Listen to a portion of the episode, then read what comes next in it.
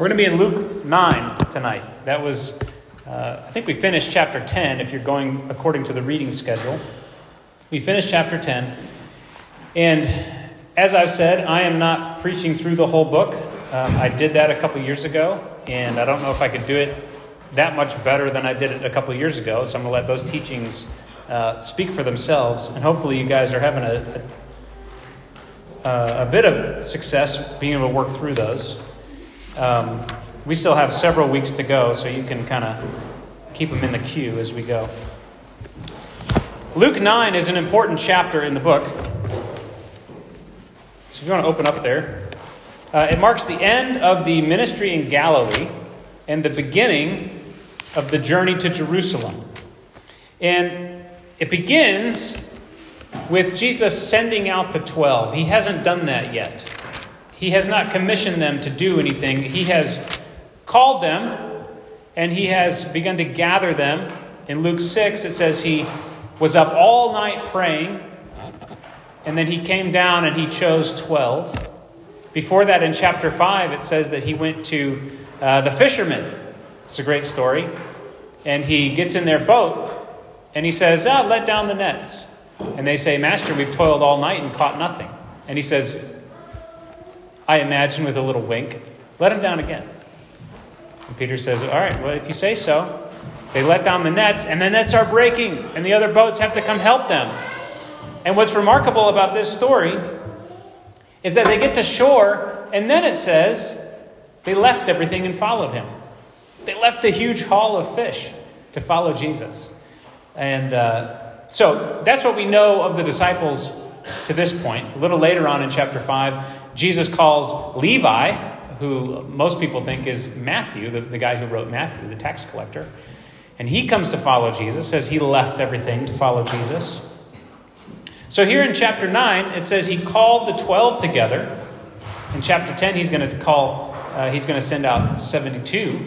But here in chapter 9, he sends the 12 out. And it says he gave them power and authority over all demons and to cure diseases. And he set them out to proclaim the kingdom of God and to heal. Right? And that's really a practical outworking of authority and power. In the authority of God, you proclaim the kingdom, and in the power of God, you heal.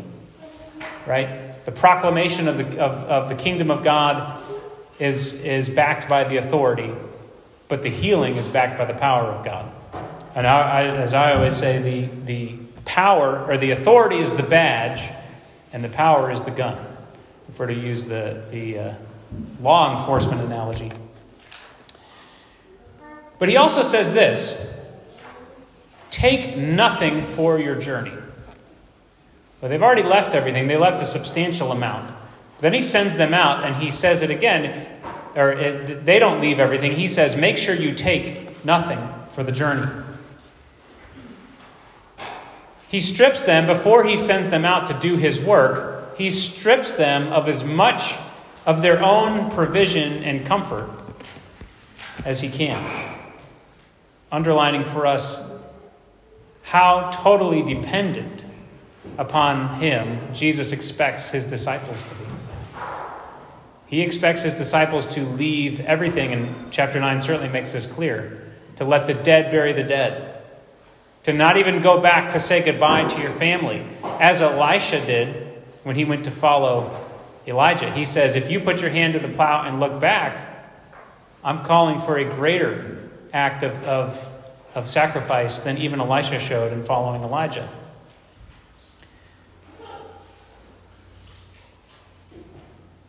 But here he is wrapping up the ministry in Galilee.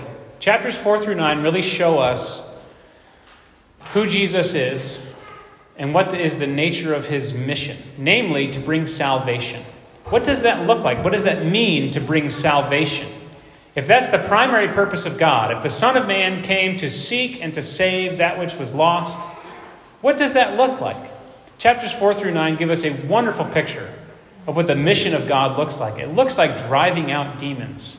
It looks like healing the sick. It looks like confronting those who would like everyone to think that they have it all together. and saying, no, you do not, in fact, have it all together. And in fact, you have much to learn. You don't even know how much you have to learn. The proud are being brought low. The humble are being lifted up, just the way that Mary sang it back in chapter 2.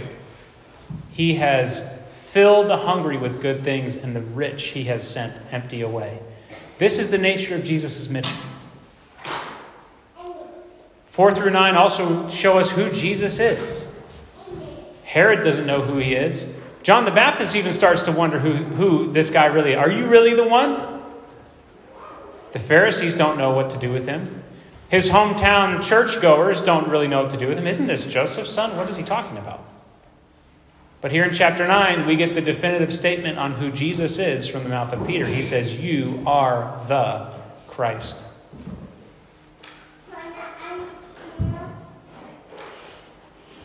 And so 4-9 come to a close, and we turn then, at the end of chapter 9, Jesus turns his face as he sets his face toward Jerusalem.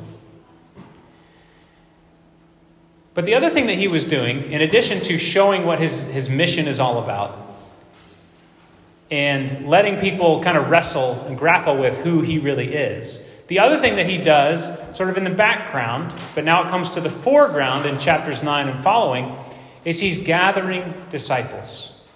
He's gathering those who want to leave everything so that they can come and join him and be with him, but also so that he can send them out to begin to do that very same works that he himself is doing. This is part of his purpose, and one of the things that Luke really underlines for us. And so in chapter 9, the theme of discipleship comes to the forefront.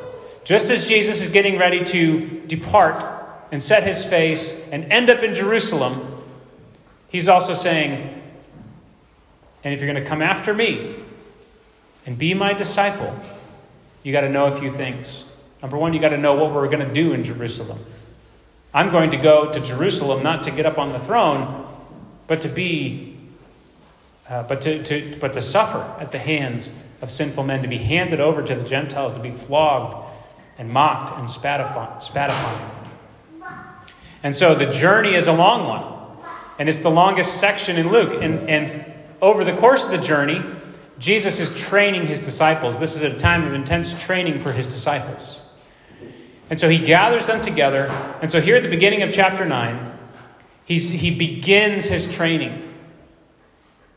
Right? He has called them to himself. He has showed them what he's all about. And now he says, okay, now I want you to do this. And this is what discipleship is all about, isn't it? Come be with Jesus. Learn from him. Not to eternally be some sort of sidekick, but to then begin to yourself engage in the very works that Jesus wants to do. The disciples of Jesus, Jesus' purpose on earth was to gather and release an ever-multiplying family of those who would hear the word of God and do it. And that's what the church is. Those who have left everything to come and learn from Jesus, who are then going out and doing his works and multiplying to greater and greater degrees. That's why chapter 9 begins with 12. Chapter 10 begins with 72. Jesus is multiplying his effect. But this first lesson is very significant. He sends them out to preach in authority, and to heal with power. And he says, take nothing. A reminder that Jesus needs nothing that we bring to him. Jesus' work does not require anything that we bring through the door. And some of us need to hear that. That we leave everything in the foyer out there, and we come, and Jesus then works with what's left. And he provides and he gives what we need for the work.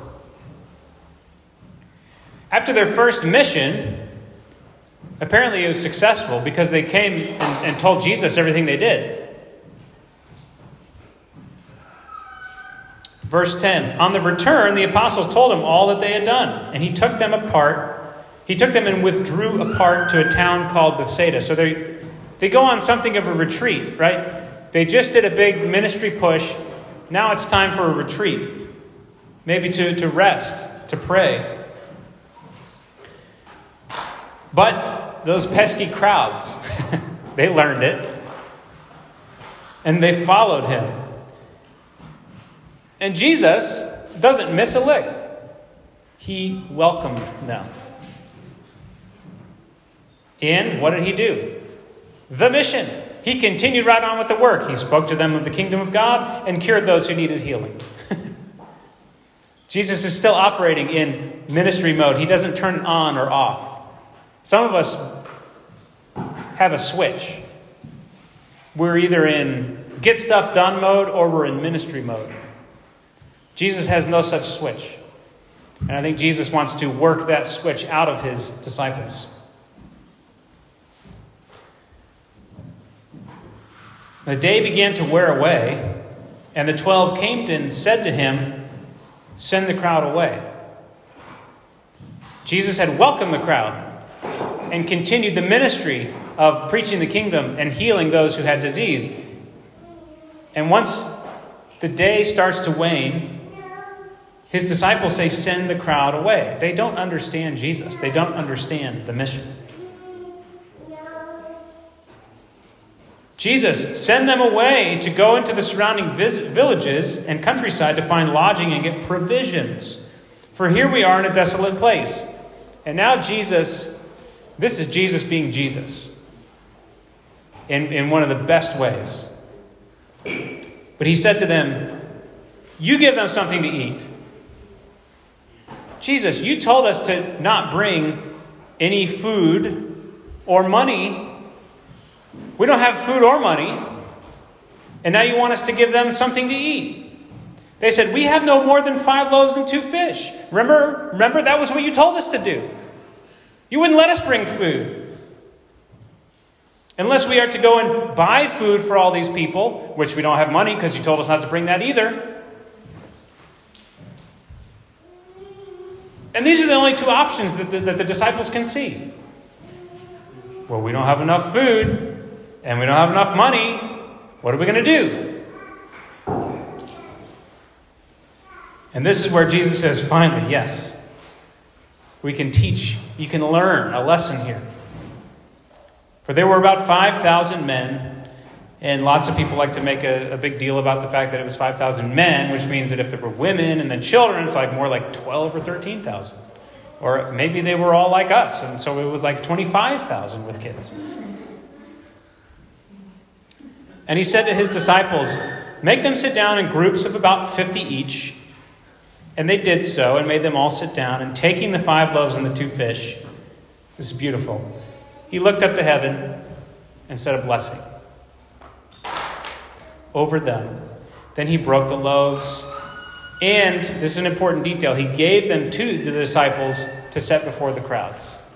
Jesus didn't go and deliver the food. Jesus wants his disciples to engage in the work. And so he takes it away. He does the miracle. But then he says, "Okay, now you guys deliver this heavenly provided food. You go and deliver it to the crowd." And when they all ate and were satisfied, there was no lack. And what was left over was picked up. 12 baskets of broken pieces. Now, I'm not a big numbers guy in Scripture. I mean, some people really get into the numbers and the symbology of the numbers. But I think here we can go out on a limb and say that number 12 is significant, right? Jesus sent the 12 out to preach. He called the 12. He told the 12. He took the 12. And now there's 12 baskets of broken pieces.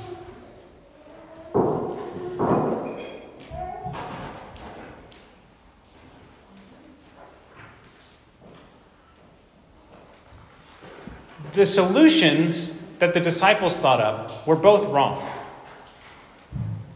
And this is so typical. We need to either feed them with food that we have or go and buy food. But Jesus knows that he has access to what the crowds need. And he has total faith and total trust in God to give him that. Just a couple chapters later, the disciples are going to ask Jesus how to pray, and he's going to teach them how to pray. And you know the parable that comes after that. For which of you, having a friend who comes to you at midnight, who needs bread, and you don't have any bread in the house, you go ask your friend who has bread. And if you're persistent, he's going to give you what you need to set before the friend. Now, how significant was that lesson for the disciples having experienced this with Jesus, the feeding of the 5,000? Oh, yeah, we didn't have any bread. And Jesus prayed over the bread, and then it was enough. He got bread from heaven. And everybody ate, was satisfied. And there were 12 baskets of broken pieces left over. Jesus here goes and asks his friend for bread. And guess what? He receives bread. Enough for 5,000 people. Or 25,000 people.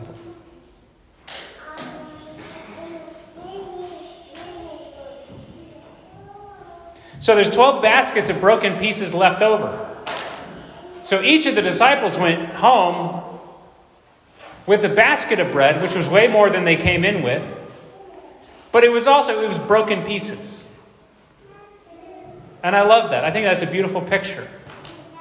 After God has miraculously provided and his disciples have distributed food to anyone who has need, they are left with something, but it's a basket of broken pieces. I just think that picture was sticking in my mind all week. Baskets of broken pieces. And I think that's really what God wants to make us into. Baskets of broken pieces. He wants to pour us out. He wants to fill us with what we need. He wants us to go out and love lavishly, not send away anyone that needs anything from us. And not to rely on our own strength, not to rely on our own provisions, but to just receive the miraculous provisions of God, to love in the way that he calls us to love. And there's plenty left for us, but it's a basket of broken pieces. It's not neat, it's not clean, but it's plenty.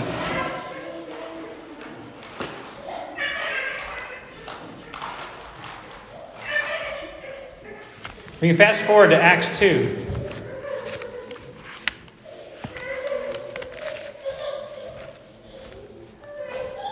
Acts 2:37.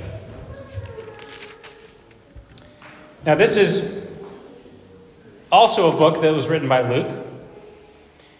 And this, I think after you read this first lesson from the disciples, this little section here begins to take on a deeper significance.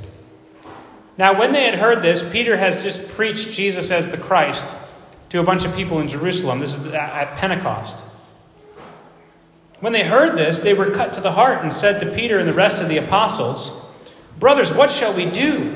And Peter said to them, "Repent and be baptized, every one of you, in the name of Jesus Christ for the forgiveness of your sins, and you will receive the gift of the Holy Spirit. For the promise is for you and for your children, and for all who are far off, everyone whom the Lord our God calls to himself."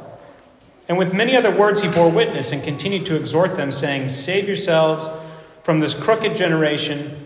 So those who received his word were baptized, and there were added that day about 3,000 souls. It's not 5,000, but it's in the thousands. And so here's the 12 who had been with Jesus at the feeding of the 5,000, who had experienced it.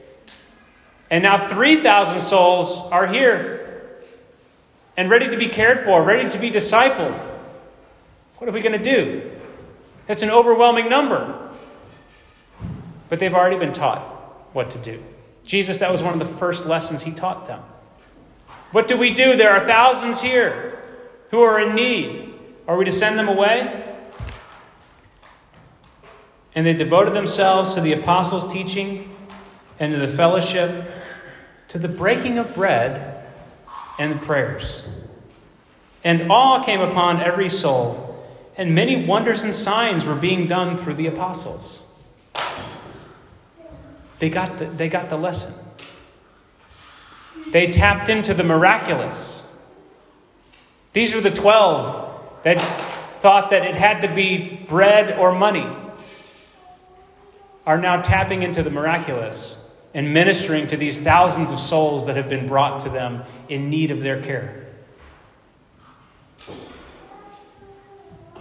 And they were selling their possessions. They were stripping themselves, leaving everything at the disposal of the work, and distributing the proceeds to all as any had need. And day by day, attending the temple together and breaking bread in their homes, they received their food with glad and generous hearts. I have to believe that in these days, they were reminding each other of that very first lesson. Hey, remember after our first mission? And we tried to go on a retreat, and there were like 5,000 people that followed us to Bethsaida. That was unbelievable. And then Jesus said, you give them something to eat. Yeah, I thought we were hosed. And then what did he do? He took it and he blessed it. And he broke it and he distributed it. And there was no need. There was no need.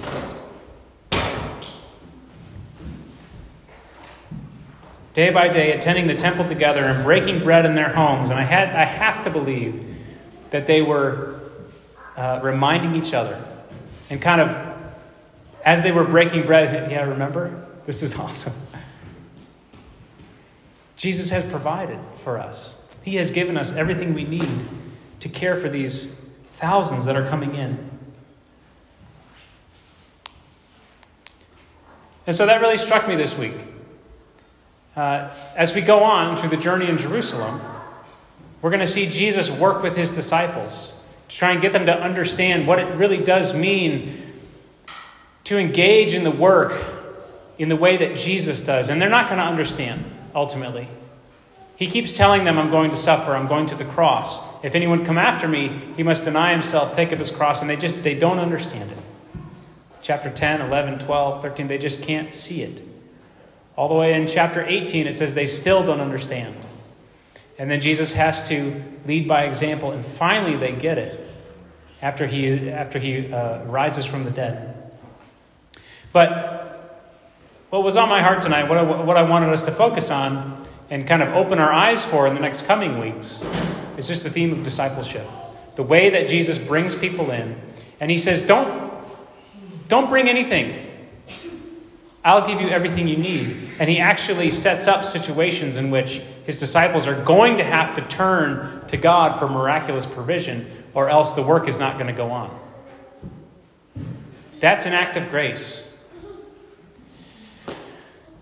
And so I want us to hear this tonight, that Jesus often asks us to lay aside earthly resources or solutions so that he can teach us how to draw upon the heavenly stockpiles that we have at our disposal. Jesus doesn't want to make us poor just to make us poor, to kind of beat us down. Jesus wants to take the little staff and backpack and money pouch that we would carry and say, no, leave those. Those aren't going to do much good anyway.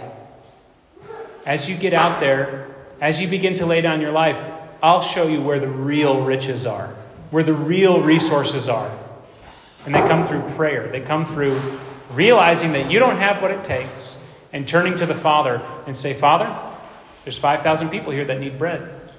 And we have 5 loaves and 2 fishes. God loves to see that situation, that heart of faith, and say, there's plenty. Everyone's going to eat. Everyone's going to be satisfied. You each are going to go home with a basket of broken pieces. We end up having plenty to offer those that he calls us to love, if we will, as chapter 11 teaches us, pray as he taught us to pray. Our Father in heaven, hallowed be your name. Your kingdom come. Your will be done on earth as it is in heaven. We don't live according to the earthly economy. We have a heavenly economy of grace at our disposal that is far and above what our minds can comprehend. Amen? So, I want us to come to communion tonight and to eat this bread. Right? Jesus is still multiplying bread for us and feeding us and sending us home with more than enough. I want us to eat and drink tonight with the full assurance that in Jesus we have everything we need, not just for ourselves, but we have everything that we need to minister and to bring salvation into the earth, into our homes, into our neighborhoods, into our places of work, into our classes, into anyone's life that we interact with. Jesus has said, go and preach the gospel and heal the sick. And don't take any of your stuff with you. You're going to get there. You're not going to have what it takes. In that day, call on my name, and I will give you in abundance what you need. Amen? So let's come and partake of the abundance of God. There is no scarcity of this bread. There's no scarcity of this blood. It's not going to run out. It's a renewable resource that we have in the heavenly places. Amen? Let's pray. Jesus, thank you that you didn't send the crowds away. You didn't send us away.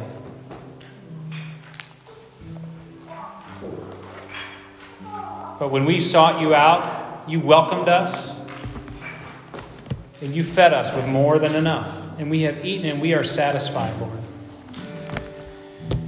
And so, Lord, as we come to the table tonight, I pray that we would sense the miraculous, generous, overflowing power and resource that we have in you as our Father.